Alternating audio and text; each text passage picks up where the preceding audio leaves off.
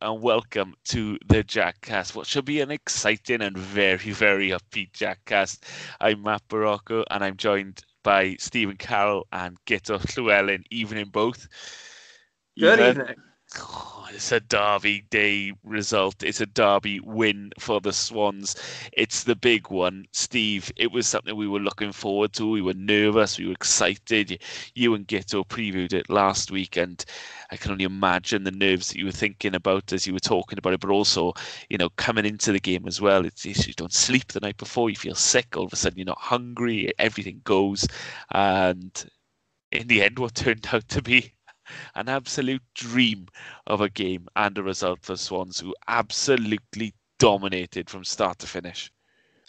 Yeah, I mean, it's probably one of the most enjoyable derby days we've had because there were just so few moments that were concerning, really. I mean, obviously, we've gone in front early on and it's so comfortable. Then we've got a second uh, after the, the red card when Cardiff got 10 men. It, it, was just so simple. You, you can't ask for a, a, a more straightforward uh, derby day. We've got to enjoy it because surely you're not going to get one you know as stress free as that. I mean, they, they tend to be tight games, don't they? Or you know, the, the other time where we won by more than one, we won three 0 I think all the goals were in the second half, and the, the second two were I think after the seventy fifth minute. But it was just so comfortable, wasn't it? So enjoyable, and uh, you know, the only regret is that we weren't there to see it because that would really have been one of the great away days that would have been talked about for years to come. Yeah, definitely. And and I felt Guto that there were there were plenty more goals there for us if we wanted or needed to get them. It was one of those games really we had complete control over.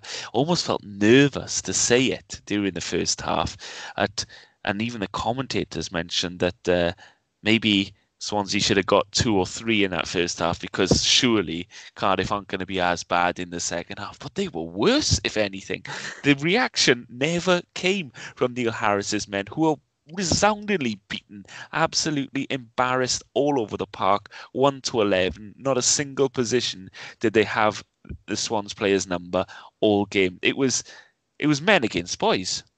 How many times have we seen this where one of the teams the Swans has turned up and put in a proper Derby Day performance, the kind of performance you want to see from your team on that kind of occasion. And Cardiff just simply have not, and they've just not shown up at all.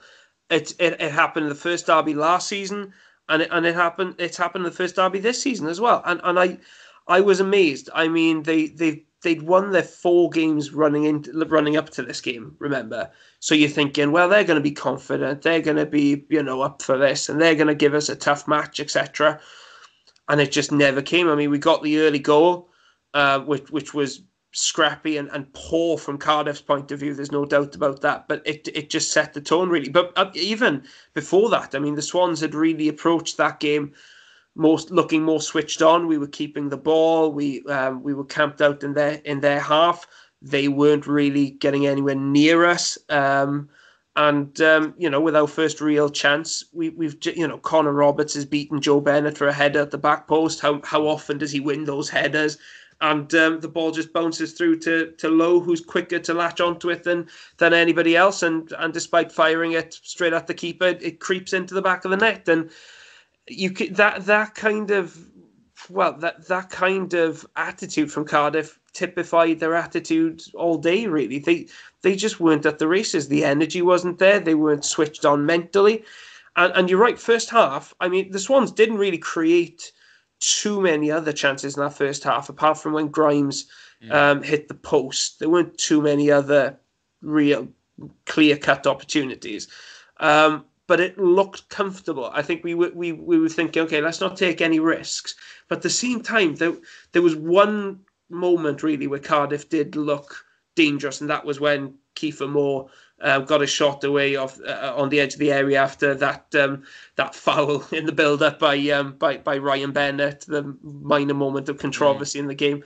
Um, that that was the only time they, they posed any kind of danger really, and and I mean, we, we spoke about before beforehand, boys, the, the fact that before the half was up, after about half an hour, really, I think, that they were taking long throws from just inside, that basically halfway inside the Swans' half, long throws toward, towards the, the box. And I was watching thinking, you cannot possibly be this desperate already because the throws were so far out. There was no way that they were going to amount to anything. You know, you, you could have the best long thrower in the world and, and you'd struggle to create. You could have Rory Delap taking those throws and he would have struggled to create anything from that kind of distance. But that's what Cardiff were doing because that's all they had to offer by that stage. They'd run out of ideas at a, at a preposterously early stage in the game and just just looked desperate. And, and we got to half time and thought, well, that was easy, but surely in the second half, uh, it, it's not going to be this easy because Cardiff have to up their game. And, and I'm not sure they did really, even before they went down to 10 men. I, I, I didn't really feel like like we were ever stretched under any kind of threat, really. Um, yeah, the, the word is easy. It, it was easy. I got to be honest, Steve. Uh, as we mentioned already, there were moments in that first half uh, where you just thought, right, okay, well, maybe we aren't turning the screw enough. As as as Guto said, really, it was um, there weren't too many clear cut chances. Grimes was very unlucky with a with a shot. The keeper tipped onto the post, which you, on another day is a, is an absolute screamer, almost uh, Leon Britton playoff semi final esque. That I felt coming in off that side as well. But um, it really was one of those halves where you thought we've camped in their half, as Guto said. We've got nothing to fear from them. They've offered very little. Neil Harris is clearly tactically inept because despite seeing what everyone was seeing, he looked completely clueless as to how to change it to get the better out of their players. Um, their main man, uh, Harry Wilson, was completely anonymous. They should have played him, really. Well, apparently he did play, but you would be surprised to know that, I suppose. But um, completely anonymous, and you know this was this was their major threat. And I think I look at them uh, with Kiefer Moore as well, who went off with a hamstring in the second half, but. Uh, minus that one one glance at goal, which Gehi blocked um, out for a corner. Well, as it got pulled back for a free kick in the end, but um, completely anonymous, completely um, one-dimensional. Steve, uh, there was nothing about them. The, the throw-ins that were just inside the Swans' half. Um, they don't have never been renowned really in our generation of for playing uh, good football. Cardiff, they they're one. We call them hoofball merchants. They they don't the antithesis of the Swansea way, really, aren't they? They like to play the, the percentages game, put it in the air, see if they can um, get a flick on and a bounce, and something falls their way, and poke it in the back of the net. And that's obviously had some success with them previously. I mean, they haven't been like kicking around the doldrums with it, but it's not entertaining. It's really, really poor to watch. It's 1980s football, not 2020 football. But even even watching that game, watching you know Beauty versus the Beast, if you like, you could see the Swans were just there, and it wasn't even as if you know there was a threat of Cardiff on the break. They were they were clueless. They had nothing offered, and yet we I felt at halftime, Steve, well, maybe we weren't going for enough. Maybe we should have perhaps put one or two more on them. It was the last couple of minutes of the first half where we were happy to play for throw-ins or keep it in the corner. And I was thinking maybe just stick it in the box. You know, they they've got nothing going forward, and you know you could get a second goal, but um, in in the end, the first half seemed to be camped about seventy percent in the Cardiff half, and following that goal, which uh, which Guto has already an- analysed, it really was a very very strong Swansea City first half display.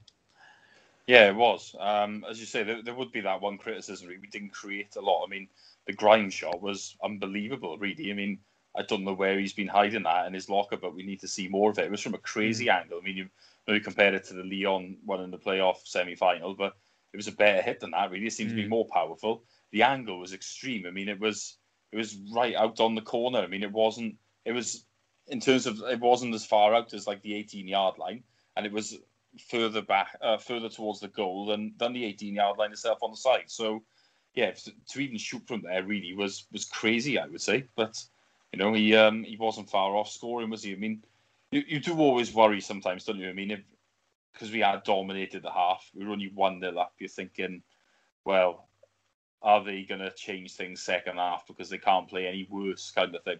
And I think in a derby, let's be honest, it's very difficult to to relax anyway. You're always going to, uh, well, certainly in my case, I'm always fearing that uh, things could change quickly because derby games in general can be quite unpredictable. But um, yeah, we we arguably could say we, we should have created um, a little bit more, but the fact is we'd have all been delighted with with one 0 at half time and before the ball was kicked down the way that we played and the fact that Cardiff hadn't really you know threatened us at all. But yeah, um, with hindsight, I suppose if we'd lost, we probably would have been saying then, well, we should have um, made it count more in the, the first half when we were on top. But um, of course, it uh, it doesn't matter now anyway, does it?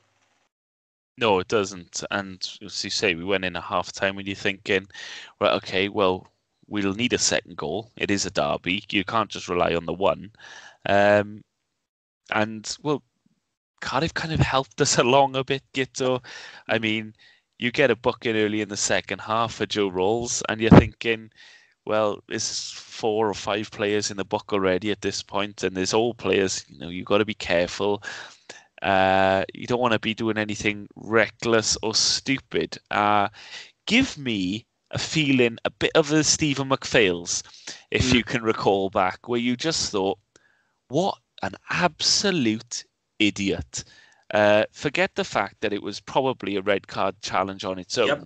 leaving the ref no choice uh, but to send him off either way. Um, but the fact is, he lost control of the ball, and it's not even as if he'd received the first yellow card, you know, an hour earlier, and he slipped his mind. He'd had it, you know, a matter of minutes earlier, and he's gone in way over the top. He's caught Korey Smith on his shin. Um, it's for me the late letter of the law. He should have received a straight red. But what I got a lasting feeling from from there wasn't that's a nasty one. Oof, you know, Korey Smith be lucky to get up. I was almost I feeling a fury for Cardiff, thinking, what an absolute fucking idiot! What an idiot! And Ralls is one of the leaders in the team. Really, I, th- I, think he's quite possibly vice captain. I'm not sure about that though, but but he is he's one of the kind of he's quite possibly their longest serving player. Um, he he's their kind of midfield leader. Um, and for him to do that, I mean, in a derby like this, it just summed up everything that was wrong with Cardiff really because it, it came about because he he didn't he couldn't get his first touch right which was uh, a running theme through the match for Cardiff. Uh, he lunges in very late very dangerously. It it should have been a red card. I mean it's it's over the ankle. The studs are planted into into Smith um, Korey Smith is a bit lucky, really, that, that he hasn't sustained a, a, a nasty ankle injury as a result of that tackle. Um, as soon as he made it, I was calling for a red card, and, and I'd forgotten the Ralls was actually on a yellow. But like I said, if you're on a yellow card, you don't lunge in like that. But truth is, whether you're on a yellow or not, you do not lunge in the way he did there. It was it was so reckless. But as soon as that red card was shown, I I was confident then that we were gonna um, that we were going to see it out because I mean Cardiff had offered so little beforehand, um, and you know they, they were they, they weren't if they hadn't changed if they hadn't offered anything by that stage they definitely weren't going to offer anything down to ten men. Um, so I was very very confident um, by that point, and then I mean after that after that then it it just turned into an extremely one-sided game. I mean, uh, people have said it, it, was the most one-sided derby that they can remember. Up until the red card, I would disagree with that and say that last year's derby, which we won, mm. was actually more one-sided. That that for me was more of a, an outclassing than than um, than than Saturday's match. Um, but but as soon as the red card came, I mean it was like a training session at the end of the day. And um, I, I think the time has come to move on to discuss Lowe's second goal because, I mean, that that was the cherry on top, um, and and that basically summed up the gulfing quality between the two teams because that was a moment of sheer class, even when they were trying to kick him to stop him. Yeah. Um, of all to, people, Harry Wilson as well, who tried yeah. to chop him down just, the, the, least likely person to yeah, bring down. Well, you know, Cardiff City's rubbed off on him, hasn't it? Possibly, yeah. But I mean, boys, what what a goal to cap off the win. What a goal, Steve says, Guto. Uh, I don't think you can find many complaints here. I mean, I, I said to my dad before the game that I think uh, Jamal Lowe owes us a goal or two here today. Uh, I didn't actually really believe that he would come up with the both, but um, you know, he's one of his well, well, the biggest criticism of him is his is the quality of his finishing. His work rate's never been questioned. Um, and his ability is never been quite. It's his finishing, isn't it? Which is he gets into such good positions. He probably should be on 12 goals already this season, given the uh, the chances he's had.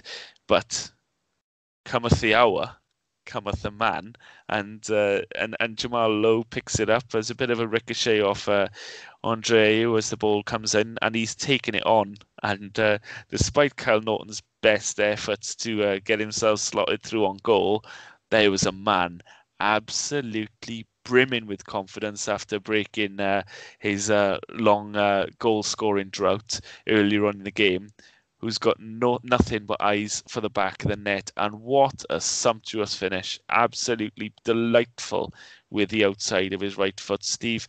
And it looked like at that point anything that Jamal Lowe was going to touch was going to turn to gold because he was brimming with confidence, wasn't he? Yeah, he was. Um, I mean, it was perfectly described by Wyndham Evans as ever, saying, "What a pass from from Andrew to put Jamal in." but, um, yeah, oh, good old Wyndham. Um, well, for Lowe, I mean that the goal at the start must have been huge because, as you say, I mean he hadn't scored for a while. He's missed chances, and you just couldn't see him doing what he did for the second goal if he hadn't got that first one. Obviously, he's had a, probably had a little bit of luck in he because their goalkeeper had a shocker with the first. But I mean, obviously, he's, he's taken the ball, he's run with it. I'm thinking, well, you've got to pass it here, really, because I still didn't really fancy him to to probably score from from where he was. Most certainly didn't fancy him to score in the way that he did, but yeah, the the finish is just sublime, isn't it? It's one of the the, the great derby goals, I suppose. It's uh, yeah. It's going to get played over and over again, probably where we play them when the compilations uh, come out, isn't it? So you know, re- I, I am pleased for him because I think he's he's definitely not someone that's you know he, he's been working hard and everything like that. It's just that the the finishing had let him down. And he did look low on confidence, but he must be feeling on top of the world right now. And um, you know, the he's a hero, isn't he? That's uh, that's the only way of uh, of describing it. If you're ever going to make a name for yourself, I mean, you, think of someone like Marvin Emnes who initially only played four games for us, but he's he's in folklore because Ben Ben Wilmot on his on his debut, you know. Yeah, Ben, ben Wilmot, of course. Yeah, he must have only played about 25 games for us, but he's left a, a big marker, isn't he? I mean, that's the day to do it. I mean, yeah. no one's thinking now about Jamal Lowe, the, the Norwich game where he's missed two chances we could have won. Everyone's thinking Jamal Lowe, what a, what a man. There's, you know, he's he's done a job for us in a in a derby match, and um, you know, it's just a shame really that uh, he can't get the heroes recognition from uh, from the fans in person at the moment. But yeah, I mean, it was what, what a goal it was, and uh, you know, it was a very relaxing last twenty minutes or so after that one, there, which uh, does not happen very often in derby matches, but uh, we will take it. It was a disgrace to, to the derby tag, really, wasn't it? To that that it was so comfortable. Um, there's been talk in Cardiff City's fan base uh, from from checking social media and, and, and forums that there's uh, an inferiority complex uh, in Cardiff when it comes to the derby games. That they feel that history uh, recent history in particular doesn't favour them in the sense that they never seem to really get up to the levels of passion, enthusiasm, desire, drive that the Swansea counterparts do. And as a result of that, there is there is a sense, and, and the words used were inferiority complex, almost that they can't do it. They don't feel like they can match our determination, and so they've lost that game. Almost like yeah, you can boxers can win fights in the pre-match talk before a punch is thrown, and this a Cardiff derby is almost won before a ball is kicked because they just do not match our levels of intensity, desire, passion, and belief. No, I saw somebody say that basically it's it's in the DNA, and um, you know it, it's interesting to hear them say that. It's something actually that we've I think spoken about for years as well, but but I think it's it's definitely um, a, a, widely held view in Cardiff now that that you know the derby is a real problem for them because they simply do not turn up for it. Um, but but it, I'll be honest, it's it's got me thinking. You know, to what extent is a Cardiff not turning up compared to actually not being good enough?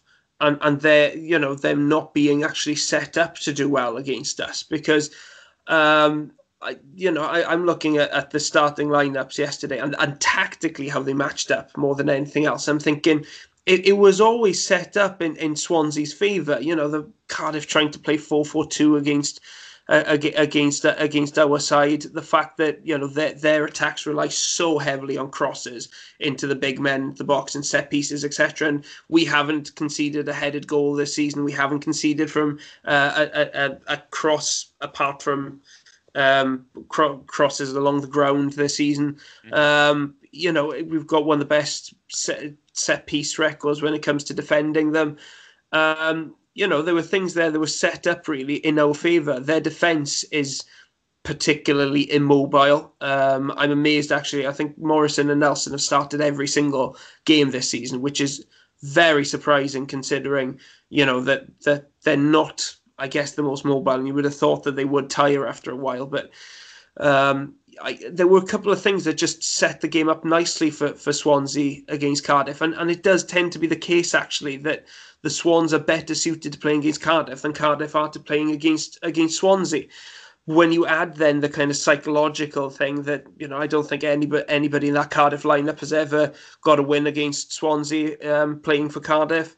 Um, you know, it's it's four games in a row now that they've failed to get a win. They've lost three of them, uh, going back to our Premier League days yeah, I mean, I mean, there's definitely a psychological issue there, and there, there, there are reasons going back all the way to Dave Jones's time that they, they struggle to get themselves up for, for derbies. But I'm also wondering how much of it is just down to quality, you know, and, and the fact that we've got a deeper squad, we've got a more flexible squad, and, and I I think we've probably got uh, a better squad. They've got some you know effective individuals that you can build a a, a, a, tactic around but as an all-round team i think i think we're better than them um, on the whole. Um, yeah, yeah, sorry, it was interesting you say that because it is very much um, my viewpoint, particularly um, more prominent after the Joe Rodon saga, that I felt that the business, despite the, the travesty of the transfer fee, the business carried out off the back of that left us with a far more balanced squad than we had last season, a far stronger squad than we had last season. And for all Cooper's criticisms, and I was front of the line giving them out about his lack of subs uh, used um, last season, we you could argue, and he, there has been that argument. You look at the bench, and you say, well, okay, who would you who are you going to bring on to change the game? Who's who's well, who's the match? You know, and now you're looking at it, Guto, and you're thinking, well, actually, that squad is beefed up with quality. You've got players like Dhanda and Palmer who didn't get on the pitch. You know, if we needed moment of inspiration, you've got players there who could have provided it. At half time, I mean, there were there, there, were a few concerns about um, Ryan Bennett. He was mm-hmm. nursing mm-hmm. a hamstring injury. Um, he was, you know, on a yellow card and some people argued, um, um, you know, lucky to stay on the pitch. Although apparently there is a new rule that says the referee made the right decision there without any doubt, which is a bit strange. But there we go. Um, but I was thinking, okay, let's just take off Bennett and, and bring on Cabango. You know, but, but it would it, it's that simple. Let's take off one of our best defenders and bring on another fantastic yeah. defender in his place. We had those options. I was, and you look at Cardiff's bench and you're thinking, well, if they want to change things, who can they bring on? They can bring on Glatzel, but that doesn't really change the formation or the tactic that much. Um, and then you look at their other attacking options, somebody like Murphy, who is more cold than hot. Um, that I think it's fair to say, capable of the odd moment of magic, but generally flatters to deceive. Gavin Whyte, who's not really the most um, the the well, he's, he's a pretty basic footballer. I would I would said he's he, he's quite fast, direct runner, but nothing nothing special.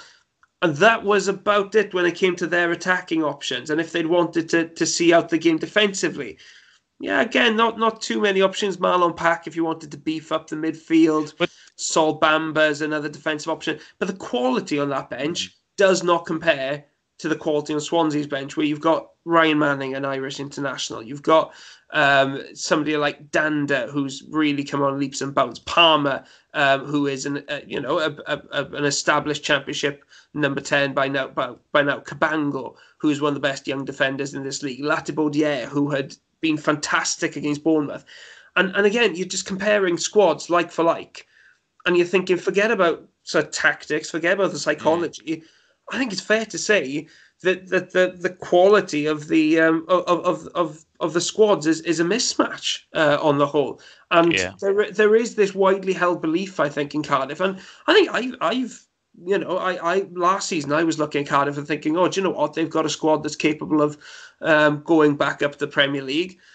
But by now, I, I think, do you know what? This squad isn't as good as people have made it out to be. It's not as good as I thought it was last season. It's not as good as some Cardiff-based journalists claim uh, claim it is. Uh-huh. Um, and and I think you know that there's there's more to this victory than just Swansea wanting it more. I I think there's that that that's combined with just a, a gulf in quality by now you're using the term journalist very loosely there, Guto. I'm but, not. Uh, I'm not referring to anybody Come on. I know, I know. They look you obviously. I think recruitment's a massive issue there at Cardiff. Uh, not that it should be a problem for uh, uh Swansea but to consider. Just, just coming. Sorry, I'm talking loads here, but it, it's worth pointing out that they they still had some good, effective players yeah. on the pitch yesterday. You know. The, the likes, I mean, Harry Wilson, we've spoken about it was was invisible. And from a Welsh point of view, you have to worry about his form at Cardiff and, and whether he suits that club, which he quite clearly doesn't. Um, but the way he, he was played yesterday was was totally unsuited to his skill set. Um, and and but but he's capable of of much better than what we saw. Kiefer Moore is a very effective striker on his day, but but just wasn't in the game yesterday. And and it, you know these players, the good players that they do have, probably aren't being used to their full potential because of the system that they're, that they're being used in. He's not a terrible footballer, Kiefer Moore, but this is a team that is incessantly direct and just wants to put the ball bang, bang, bang up on your head, flick it on, try and get a bounce of the ball. Um, and when, as you uh, analyzed early doors, or it may have been pre pre podcast chat. You know, this is a team that is reliant on balls down the wing, crosses into the box, set pieces into the box, and when you're coming up um, against, well, the best defense in the division. It's, it's, it's factual, you know, uh, most clean sheets and fewest goals conceded. You're going to have trouble if your route one plan is met with an absolute brick wall at the back. Um, I can't remember whether it was Alex Ferguson or one one of the Man United legends that once said that attacks win you games, but defense win you titles, and and and that's the difference in that you keep clean sheets, only draw or win games. I mean, it sounds really basic, but the way our defense is set up completely nullified Cardiff. They would look hopeless. Um, Steve, bring you back in. It's been a little while since we've heard your voice. Um, we go.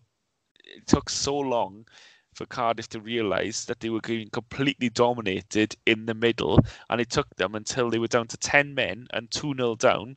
But they then substituted off Mark Harris for Marlon Pack to give them the extra body in the middle. It was missing Joe Ralls. It was very, very mismatched. And from the first 10 minutes, you could have seen. Uh, I, I'm not a big fan generally of the Smith, Fulton, Grimes midfield, I've said before.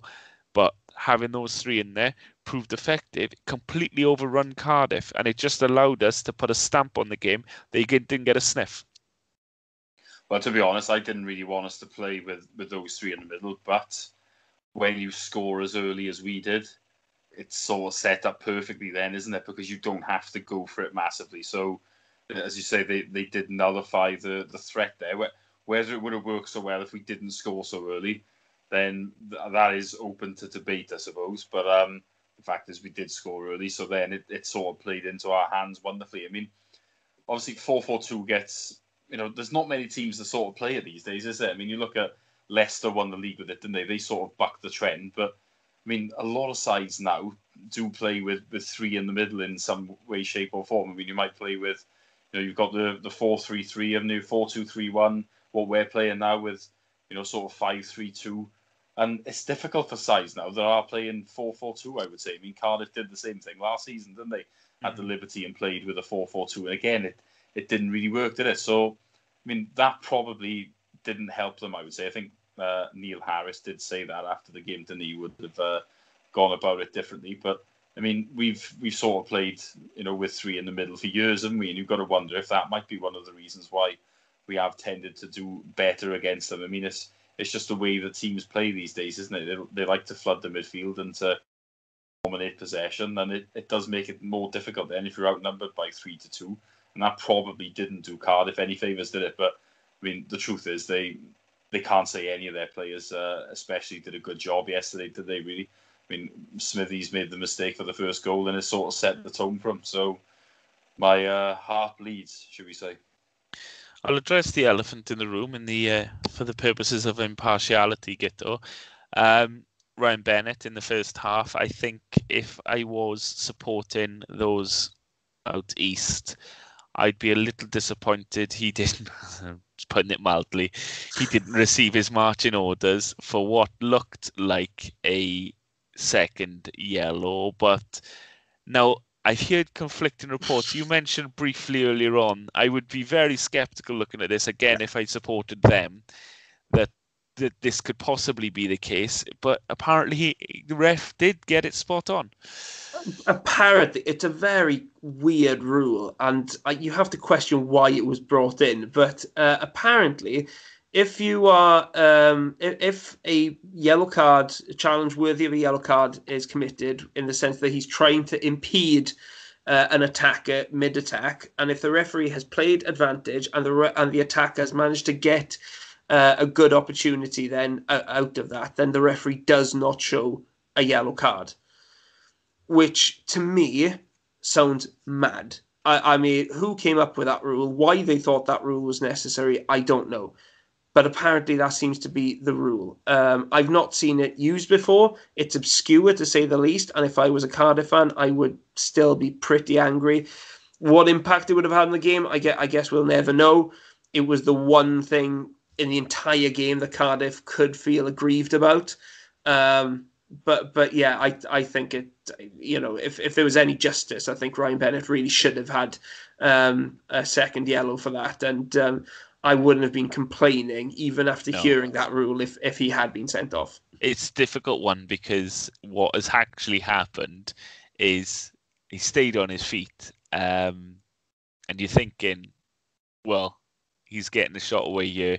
As soon as the ref pulls it back, I've got my I'm I'm peering through my fingers because I'm thinking, well, he's, he's he's taking him out when he's getting the shot away on goal, and you know, yes, he's got a shot away, but if the ref pulls it back, you're worrying, aren't you?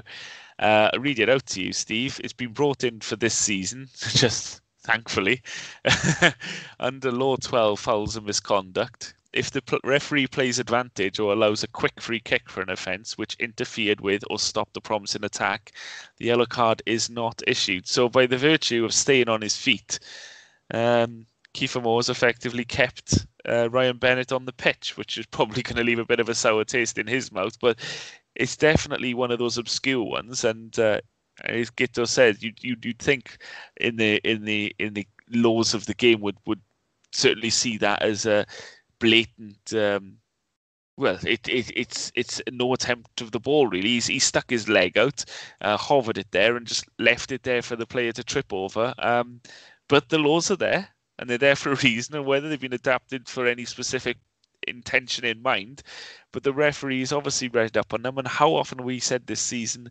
about the ch- level of the quality of the refereeing in the championship, but in this instance, he's spot on. Credit to him. Yeah, um, yeah, the ref does deserve credit really because I certainly thought he was going to get sent off. And then obviously, the longer it went, you're thinking, oh, we might just get away with this one here. And obviously, it, he didn't get a red. And um, but yeah, when you see that afterwards, then about that rule, you sort of understand why. Um, interestingly, I'm I still think we may have been a little bit lucky there because should we have taken him off? Um, is what I was thinking. Obviously, it doesn't matter now, mm. but I mean, I was thinking half time. He literally now, what if he does one little thing, he's off. Um, and obviously, it didn't happen, so so it's great. But can you imagine he had been sent off and it like cost us the game? I think the knives would have probably been out for Cooper. So you know, by keeping him on was a little bit of a gamble, really, wasn't it? Obviously, it's paid off, so that's great. But you know, I I think maybe we should have taken him off if I'm being honest, because that could have yeah. been very risky. We we could have uh, you know put ourselves on the back foot needless. He was walking an incredible tightrope after that, Bennett.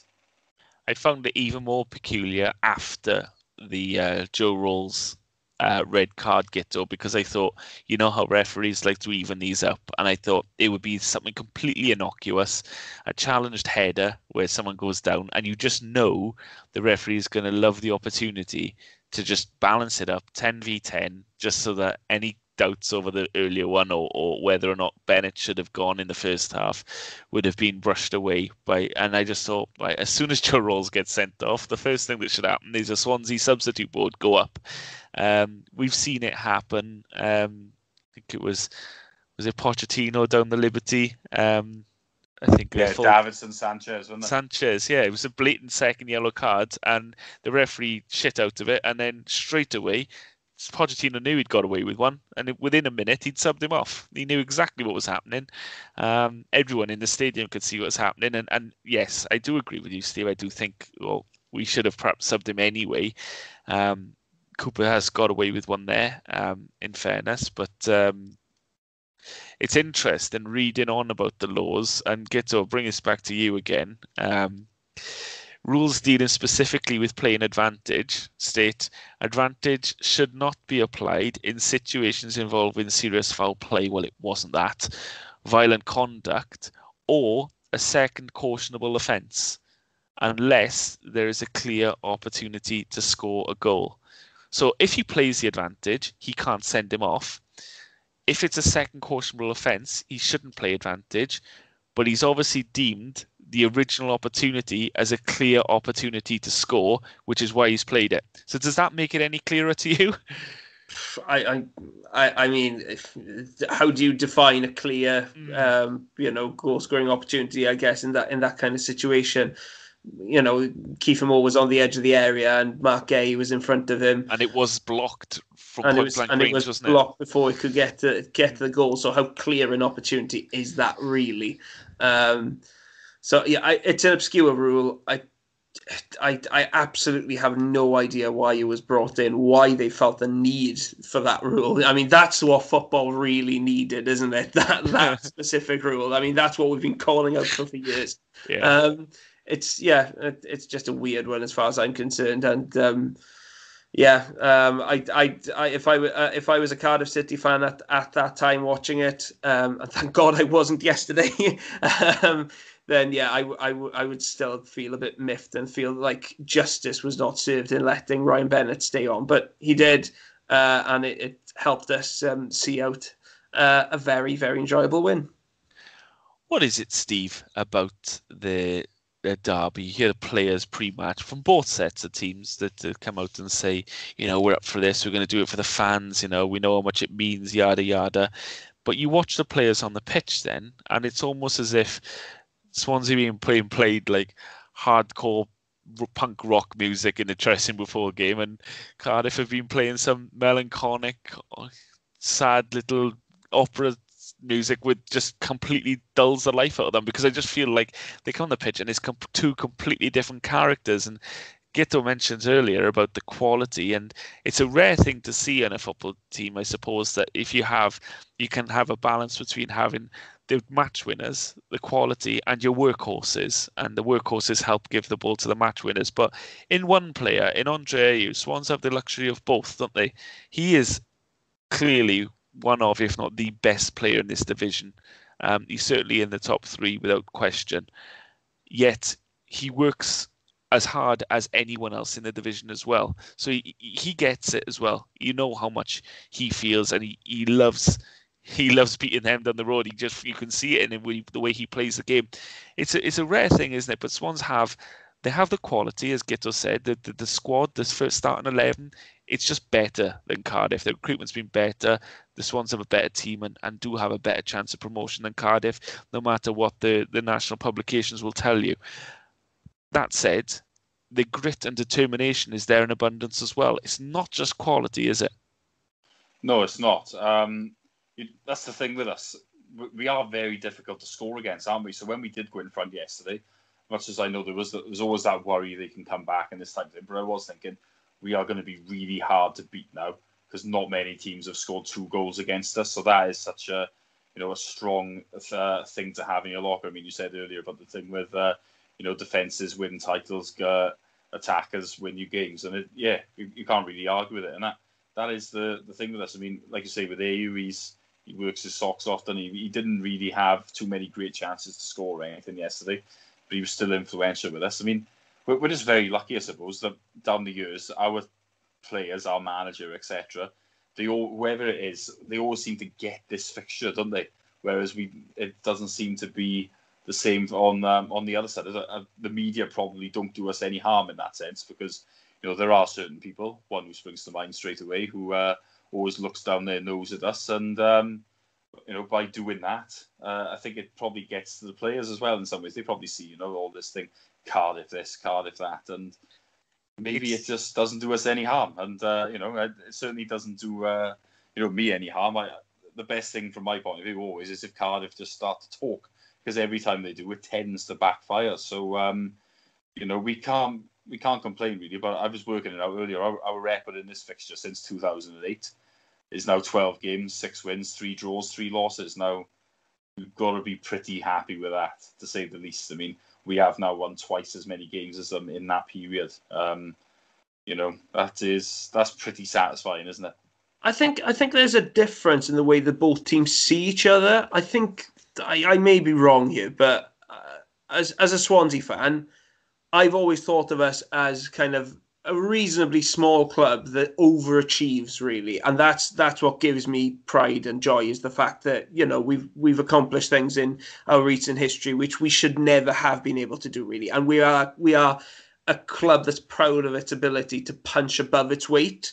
And that's part of our identity i think. Whereas cardiff's identity centers around this idea that they are a big club mm. that that really should be be- bigger than what they are and should be better than what they are. I think they they've got this idea that they are the big club in the making and that they you know have this rightful place that they that they need to get to. And when you when you bring those two mentalities then into the derby, you've got one side that's that th- that almost thinks that well, there's a superiority there in, in some senses. Cardiff fans think will always think that they are the bigger club and the better club, um, whereas Swansea fans, I think we do sometimes think of ourselves as the kind of the, the underdog at times, even when we've got bigger players, when we've got well better players, and we're we're doing better in the league, etc. I still think there is some part of us that thinks, you know, with with the second city kind of scrapping against the the kind of the the, the cocky ones from from from the capital. That's probably not true because Swansea fans are every bit as cocky, if not cockier, than than Cardiff fans these days. But there is an element of that in there that, that feeds into it as well. So Cardiff always feel like the favourites going into these matches and the club that theoretically should win these matches, even though often they aren't. I will say, um, I, I, I see exactly where you're going with that. I do feel this is very media driven. Uh, you can see exactly um, where Steve brings it up in that you've got the publications which are all centered around um, Cardiff. Even look at just look at what's come after the of the fallout of the derby. It's not how Swansea won it; it's how Cardiff lost it. You see that it'll be fed back to the players, and you can see how um, the players are up for it. I absolutely agree with that, and I think it's it reminds me a lot, gents, of the England national team, where the media are so have this superiority complex, think that they are the be all and end all. Uh, in, this case, Cardiff are the be all and end all of Wales, and um, and it goes beyond football. Of course, you can look at the the, the Welsh Assembly and the government, uh, the Welsh government, and how much funding gets ploughed into the capital compared to everywhere else in Wales, and it, it's it's a societal thing. And I think where your point comes into it, Guto, as well, is it goes, it does leave a bitter taste over, well, in society generally. I think in that, and it, Cardiff have this everything given to them. Uh, this um, increased funding every time an, a building goes more than five years old it gets a facelift whereas swansea's rot into the ground and you know no one's bothered so you can see that in society generally as well and i think from that perspective it does help because you just need to read any publication you just need to switch on the evening news at six o'clock and and you'll hear about cardiff cardiff cardiff or and in other news swansea won a big game and uh, this was the score and you just look at that and you go oh, this is meant to be impartial. This is meant to be. This is almost what this is what I'm paying my license fee for. You know what I mean? You're looking at it and you're thinking it's not right. It's not fair. But it does help when it comes to these sorts of things. And I think when it comes down to the crunch, then the players are like, you know what? These people, yeah, they've given you no chance. They've not spoken about you. They've mis they've misspelt your name in that paper. You know, they they're not even bothered mentioning about you, but it's Cardiff, Cardiff, Cardiff, Cardiff, Cardiff even since the game, as I say, even since the game, it's how Cardiff lost it, how Neil Harris got it wrong. I haven't seen anything yet about how Steve Cooper got it right. Uh, and we've got to give him great credit, Steve, because uh, we talked about maybe whether the, the midfield three would have worked as well had we not got the early goal. And we could talk if buts and maybes.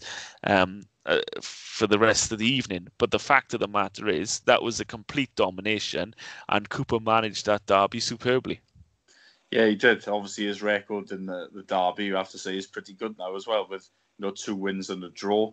Obviously, then the and the said earlier, really the the home win last season was more dominant. Really, I mean, they they barely had a kick. It was like a, a hammering of a one 0 Really, it should have been far more, but yeah, Cooper does seem to maybe grasp this fixture, doesn't he? And he's like I say, he set us up well. There was a clear plan, and with us scoring early, it just worked perfectly then because we had the the more cautious midfield and, we, and the fact we're not conceding goals, it was always going to be very difficult to um to break us down. So yeah, he does deserve um, a lot of credit, even though I've said maybe he should have taken Bennett off, but he didn't, and it worked. So uh, there's uh, no complaints there.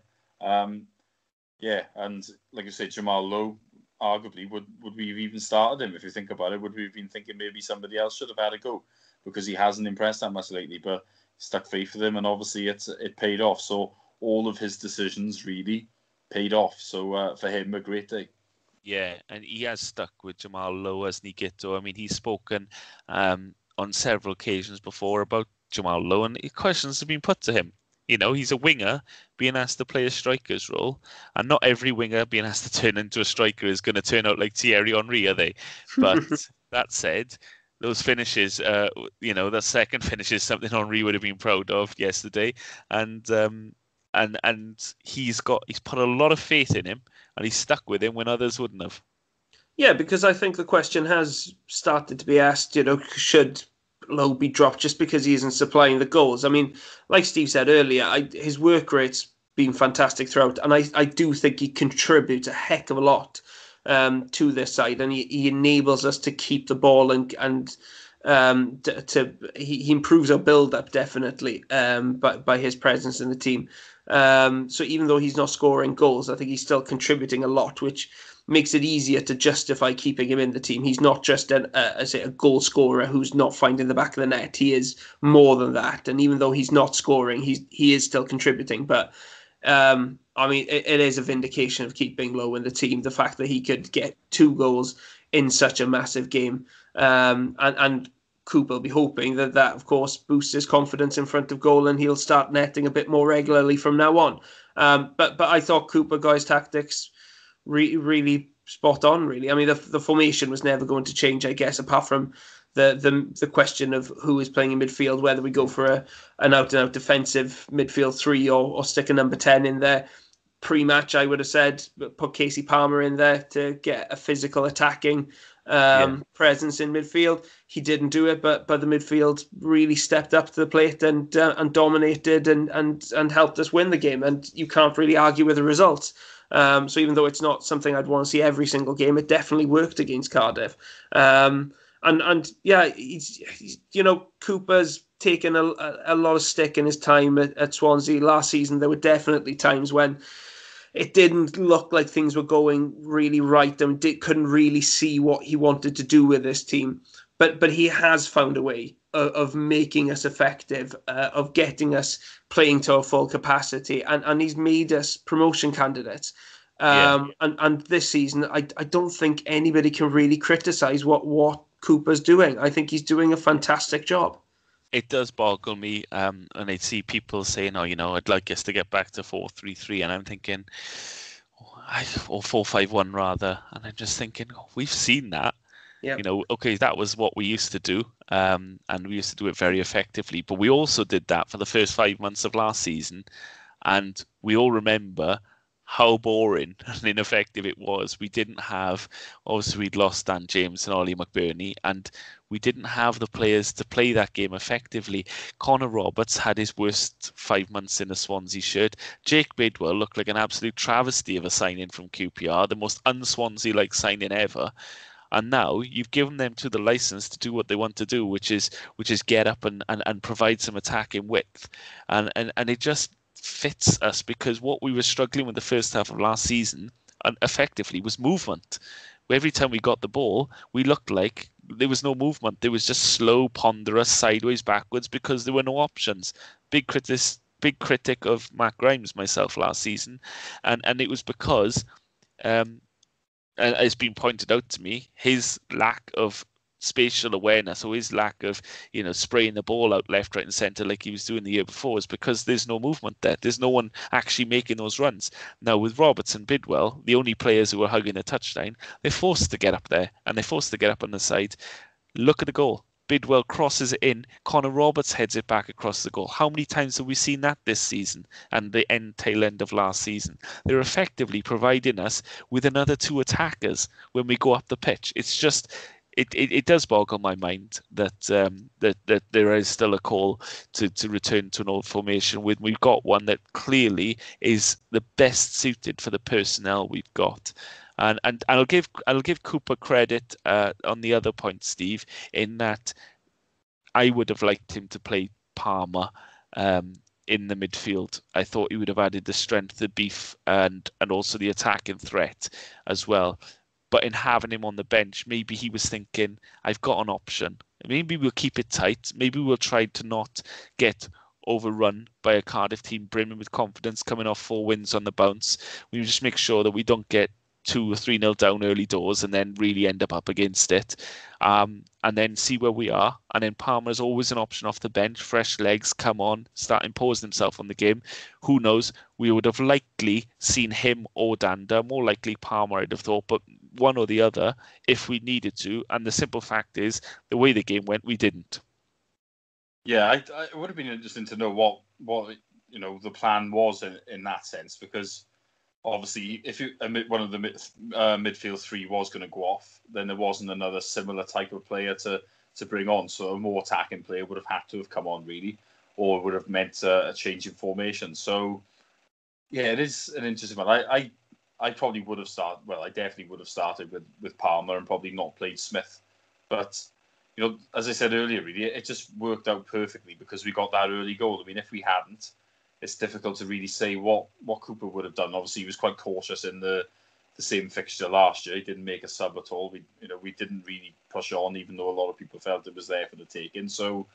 Um, like I said, it, all his big decisions worked perfectly, and the fact we scored early then was like a dream scenario. So, you know, um, it's what he would have done otherwise. It's uh, it's hard to say, but it it doesn't really uh, matter now, does it? But I, I think it definitely would have been Palmer that I would have picked. I mean, me and Guto were talking about it last week. I think this wasn't really a game for Dhanda. You could have seen him getting muscled off the ball, really. So, you know, the fact that uh, that he didn't play was definitely a positive because I don't think he would have had the type of impact that we were looking for. Not, nothing personal to him, but it's just not the fixture um, that you would uh, choose to start him in. I, I just don't think uh, he'd be as effective as he's been in previous games. Yeah, yeah, I can see that. I, I can definitely see where maybe, but we've said that about Dhanda before as well. We? We said that perhaps you know he's a bit lightweight or whatever, but then he's come into games where you think he's definitely not going to be useful in this one. He's he's had absolutely brilliant performance. Was it Stoke um, five or six weeks ago? I can't remember. Um, he, he, you know, he he he run the show. Perhaps got should have got a couple of goals in that one, but um, you just never know. He's certainly come on leaps and bounds this season. Um, and it is going back to what we said earlier on, really, where it does add um, a great depth to the team and giving us options if we need them, which is which is a lovely problem for Steve Cooper to have, and perhaps something he's not always had um, since he's been at the club. Um, but it was. An absolute brilliant result and uh, take nothing away. Where it leaves Swansea is on the on the wider scale is it did push us up into the automatics. We've now um, come down after the uh, afternoon games were played, but only to third, um, which puts us in such a strong position still. Um, four points off top, one point off off Bournemouth in second. Um, and, and really leaves us in you know in, in a fantastic position uh, going into going into the Christmas fixtures now, which normally would be the uh, the most hectic time of the year, Guto, but there isn't really a time when there isn't a hectic time of the year this season, is there? So it's pretty much par for the course and the norm now for the Swans. Um, and we, we, we, we should look ahead really to, to what's coming up. And first of all, as as we talk here, we've got a game in a few few days' time. And let's hope it's not after the Lord Mayor show, as we've seen sometimes after after a derby result. But it is a game uh, that Swansea will consider very winnable. It'll be a, a bit of a pickup in form since sacking Phillip Cocu, but Derby County away from a derby to derby, you know, is uh, it's it's still points on the board that Swansea could target and think that um, you know you should be if you're serious about automatic promotion. As we said before, Derby County in their current predicament is one of those games you could target. From one derby to another, uh, yeah, I, I, I'd love to see us build on the Cardiff City result and go to Derby and, and put in a similarly commanding uh, performance. Really, uh, Derby are probably not quite the same team um, that they were a couple of weeks back when uh, Phillip Cocu was in charge. Um, I mean, since, since Wayne Rooney shifted from the pitch to the dugout, they've they've not lost any any games. They've they've only won one of them, and that was against a very poor Millwall team. So it's not been a total transformation. But you look at the results: one all against Wycombe, one all against Coventry, one nil against Millwall, nil nil against Brentford, nil nil against Stoke. That suggests that they have solidified uh, at the back. Mm. Still not, still a bit of an issue scoring, um, but but they they're not losing games at the same in, in, the same way as they have done for most of the season. Um, I mean, they lost three 0 away at Middlesbrough, which which was a real hammer blow for them, I think, and really um, hit home that that things needed to change. And and it seems like they've started to to sort that out. I think there are a lot of problems at that club right now. Um, it's not hmm. the, the, squad is the weakest there's been for a, a long time. Um, obviously, there's been talk of this takeover, which seems to have distracted everybody. They've still not made a, a permanent decision over a manager. Um, finances have been a little bit questionable over the last few years. So it, it it's not on the face of it a club that's in a great place, although they're probably in a better place now than they were not that long ago. It is. It's a strange one, isn't it? Because there's they have got a new setup in in in the dugout, Steve. Uh, with as as as Guto said, uh, Wayne Rooney not hanging up his boots so much, but concentrating more on the uh, the, the the managerial side. But on that in that respect, they've they've shored things up, um, and and perhaps will be a slightly different prospect. That said, you know he hasn't come in all guns blazing and started. Uh, tearing up the form book. Um, they've just made steady improvements, and it's is it fair to say in that regard it's still not the you still far from the finished article from Derby's perspective, and something that Swansea should still be going there full of confidence. Well, we should definitely be going there full of confidence after um, the weekend, but um, it probably isn't the. When I said this about Cardiff, it's, it's probably not the best time to have Derby. Would rather have had them about a month ago, but you know, the fact is that they are a team that struggled. I think they've mainly struggled with scoring goals. They haven't scored many at all. I mean, there was a there's a point earlier in the season where they, they really hadn't scored many, but they are, you know, I think there are still some reasonable players there. Obviously, the fact that Rooney himself isn't going to play is probably uh, a help. Obviously, he's, he's not the uh, as good as he, he once was, but you'd still think that he'd be able to more than hold his own in a team like that. But um, I mean, the fact that he's in charge now, I think that was fairly likely to happen. That he was probably going to be their next manager, and it wouldn't surprise me at all if he ends up being uh, their next permanent boss. Mm. But you know, I think it is a surprise really that Derby have you know struggled as much as they did. I mean, they were they were a reasonable side last year. I mean, they did have a sniff of the playoffs later on in the season, um, but I, I wouldn't have expected them to have been as bad as they they have been really. But like I said, they, they seem to have they started to uh, improve. So it's it's not going to be a, an easy game. I mean, our, our, record there isn't the best in general. You know, I think I can only remember that one win. I think it was the game where uh, Pintado um, snapped hmm. Robbie Savage, which is always uh, an enjoyable thing to to mention. But um, you know, but like I say, we should be going there um, full of confidence, at least. Uh, you know, hoping that we can come away with something. Eight goals in 18 mm. games, Guto. I'm sure you're aware. Um, it's uh, it's a problem for them. Yeah, I, th- I think they're the lowest scorers in the division by yeah, they uh, are. by by yeah by yeah by two goals against Sheffield Wednesday, and they've only scored four goals from open play.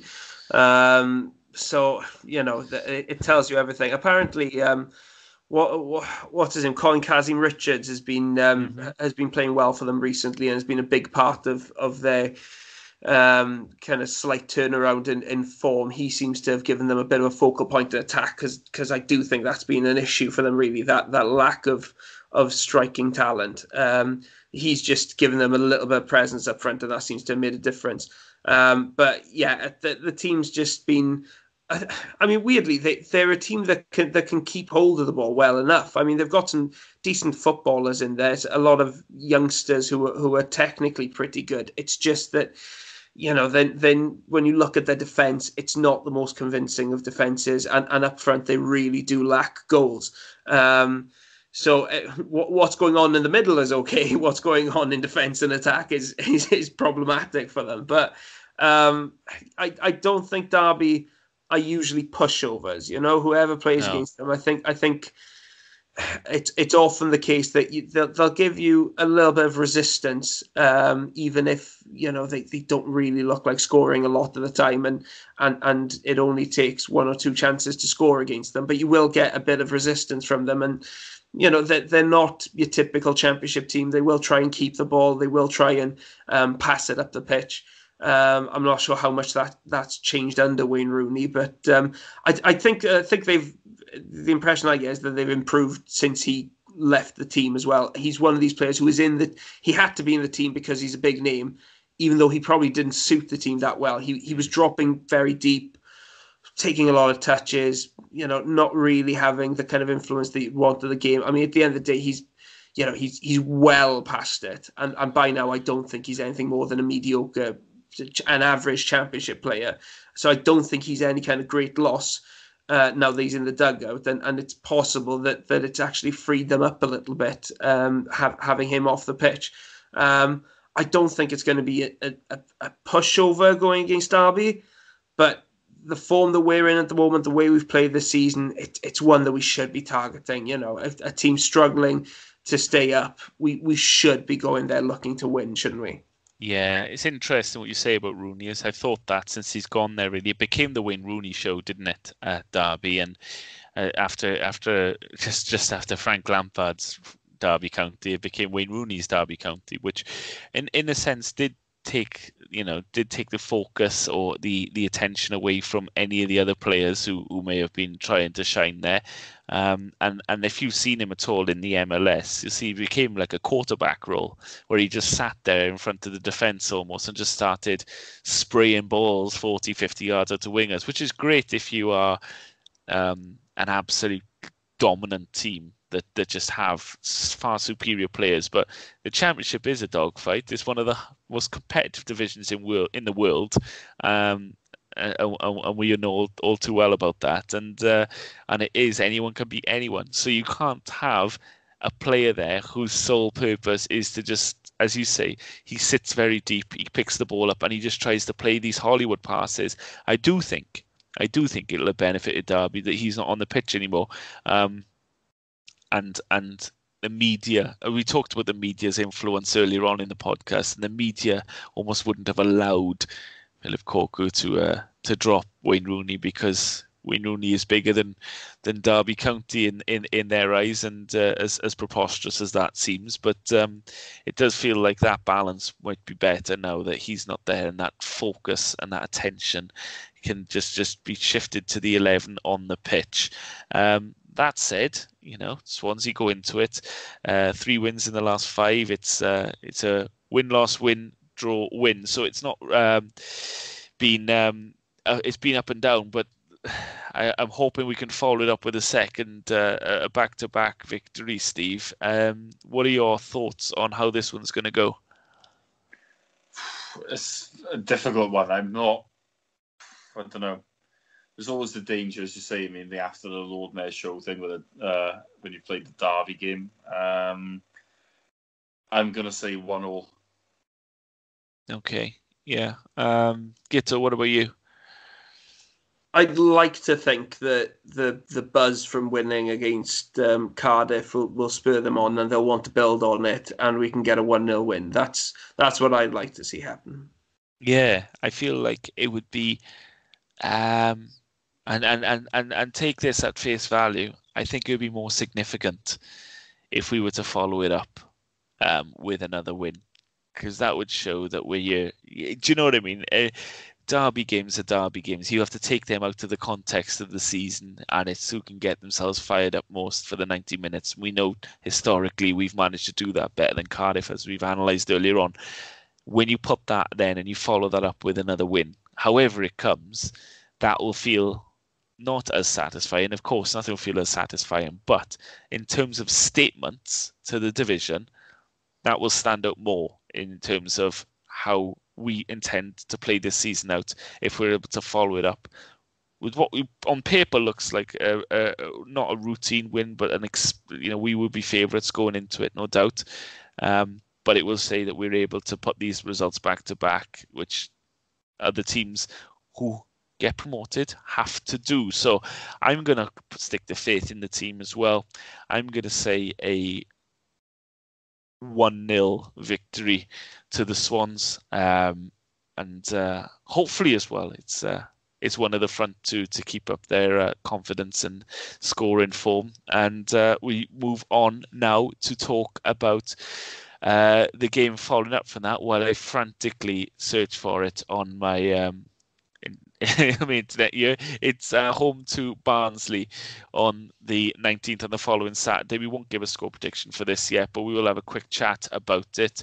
Um, Steve, coming back to you again, this a slightly different proposition. Barnsley, who currently sit mid-table, um, they've won the last two on the bounce. I don't know how the game will go uh, between now and then, but um, this one a little bit perhaps uh, again another one that we should be targeting but not perhaps so much so as as, as derby. Would you still fancy us? I should think so.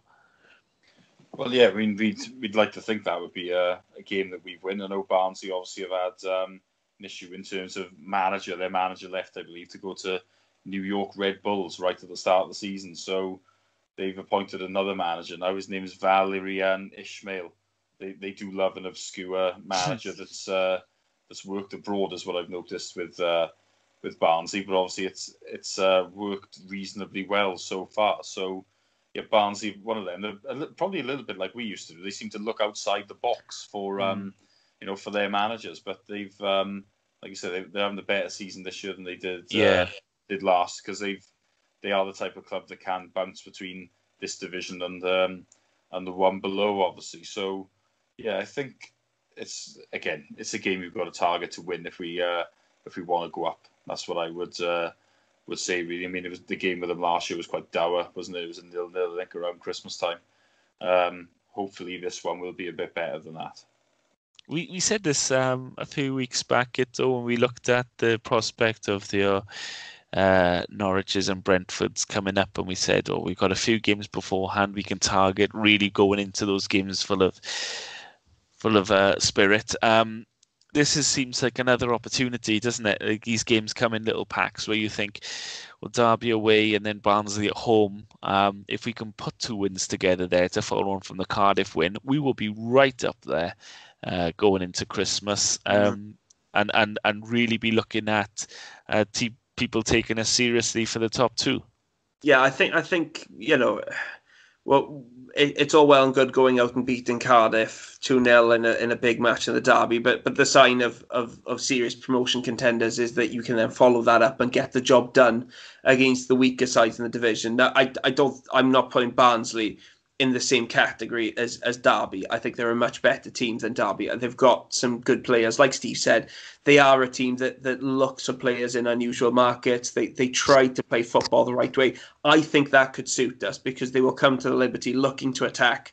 Um, they'll be looking to to be expansive, to to create chances that that should leave us some room to to attack as well. And what you've seen over the last few months is after you know a really bad start of the season when they had their problems, they've they've settled down, but their wins have predominantly come against the poorer sides in the division, and, and their defeats have come against the stronger side. So they've just had two straight wins against Sheffield Wednesday, who are of course bottom of the table, and Wycombe, who I think are, are second from bottom. But before that, they were hammered four 0 by Bournemouth.